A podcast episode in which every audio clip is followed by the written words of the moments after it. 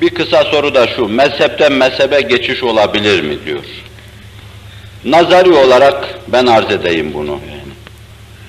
Ameli yönüne şöyle diyeyim, müsaadenizle.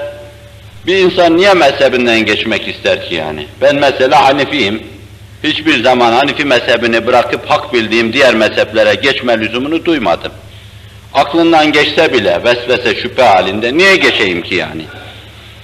Geçmede iki şey olur. Bir, dini bir zaruret olur. Yani biz bir mezhebe bağlıyız, mukallidiz.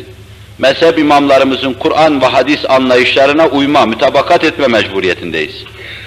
Binaenaleyh öyle bir iş yaptık ki bizim mezhepte yeri yok bunun. Mesela süt emme gibi, mesela talak gibi ailesini tatbik etme gibi, buna benzer meseleler gibi meselelerde teferruatta iki mezhep birbirinden ayrılıyor. Biz bizim mezhepte yer olmayan bir iş yaptık ve pişman olduk buna veya yemin yaptık.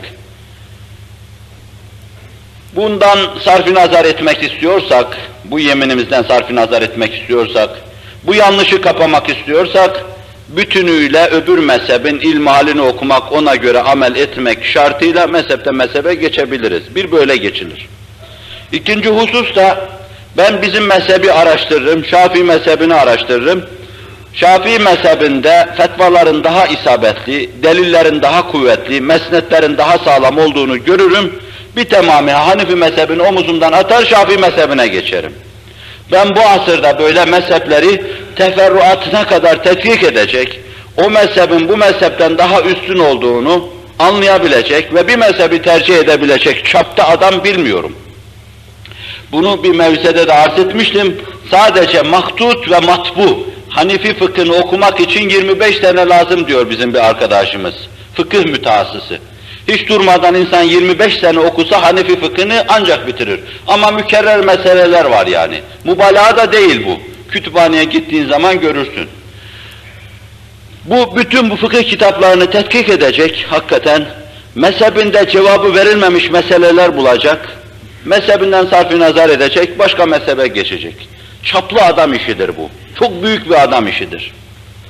Bunun dışında keyfi olarak ameli planda mezhepten mezhebe geçmenin hiçbir manası yoktur. Buna bağışlarsanız benim diyeceğim bir şey var, macera perestlik denir buna. Biraz o mezhepte, biraz da bu mezhepte. Ben çocukluğumda düşünmüştüm böyle bir şeyi ama şöyle akıllıca bir macera için. Biraz da Şafii mezhebinde olayım da onun fıkhını öğreneyim diye yani düşünmüştüm, geçeyim ona. Çocukça bir şeydi ama fakat biraz daha yani belki safiyane duygularla düşünülmüş bir şeydir. Bunun dışında din oyuncak değildir. Ebu Hanife de kitaptan sünnetten meseleyi çıkarırken macer olsun diye çıkarmamıştır. Dişini sıkmış, tırnağını sıkmış, bütün himmetini ona sarf etmiş, Allah rızası için hadisin hemen dununda, adeta nas getiriyor gibi, kanun vaz ediyor gibi getirmiş meseleler söylemiştir. Öyle anlamıştır. Ve hayatının sonuna kadar dönmediği meselelerin en doğru mesele olduğuna inanmıştır. Allah'ın maksadı budur demiştir. Binaenaleyh sen bunları aşamazsan Ebu Hanife'nin işte sükut ettiği teslim olduğu bir noktada Hakka karşı baş kaldırmış olursun. Nazari planda, bu ameli yönü, nazari planda insanın mezhep değiştirmesinde esasen bir beis yoktur, günaha girmez insan. Kalbi sağlam ise, mesela bir miktar insan birkaç sene Hanifi olarak yaşadı, Şafii olarak da yaşayabilirim ben. Bu mevzuda halk arasında söylenen 80 değnek yiyeceksin, 90 değnek yiyeceksin diye bir şey yoktur. İnsan Hanefi iken Şafii olabilir ama onun ilmi halini alır, namazı abdesti ona göre yapar, orucu ona göre tutar, teferruatında dahi o imama uyma mecburiyetindedir. Bazı meseleleri o imamdan bazılarını bundan alamaz. Biz ehli tercih değiliz. Biz mukallidiz. İmam nasıl yaptı öyle yaparız. Bilemiyoruz çünkü. Delillere başvuramıyoruz. Onların hangi delillerden o hükümleri çıkardıklarını bilemiyoruz.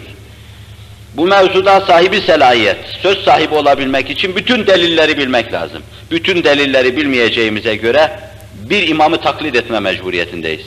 Bir imamı taklit ederken de bütünüyle taklit edeceğiz. Ehli tercih değiliz. Bu mevzuda da bunu arz etmiş olalım.